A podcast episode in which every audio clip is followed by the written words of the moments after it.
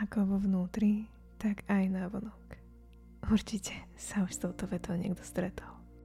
Ale spýtam sa ťa otázku. Čo to vnútro vlastne je? Čo všetko tam je? Sú to myšlienky, emócie, presvedčenia, alebo to, kto naozaj si. Hm. Ako vo vnútri, tak aj na vonok.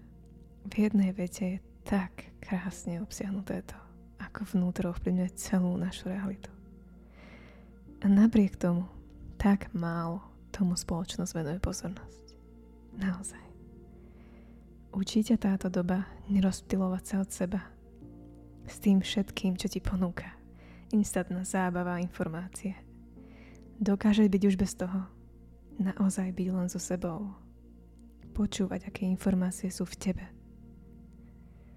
Teda spýtam sa ťa, koľko svojich myšlienok si uvedomuješ denne?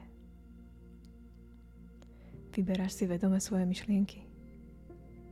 A aká kvalita konverzácie je tá, ktorú vedieš so sebou? Kam smeruješ svoju pozornosť? Pozri, je to už normálne dať tú pozornosť mimo seba.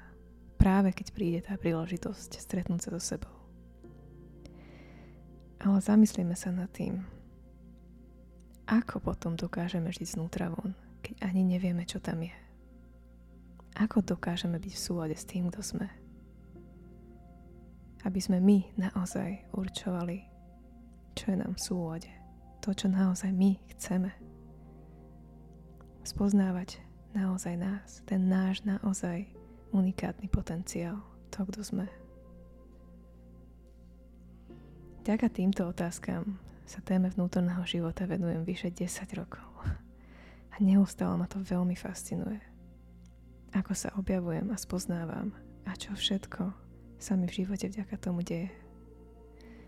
Preto by som ti veľmi rada odostala všetko, čo som sa naučila a tiež učím aby sme spoločne prehlbovali toto poznanie nášho vnútra, z ktorého naozaj všetko plinie.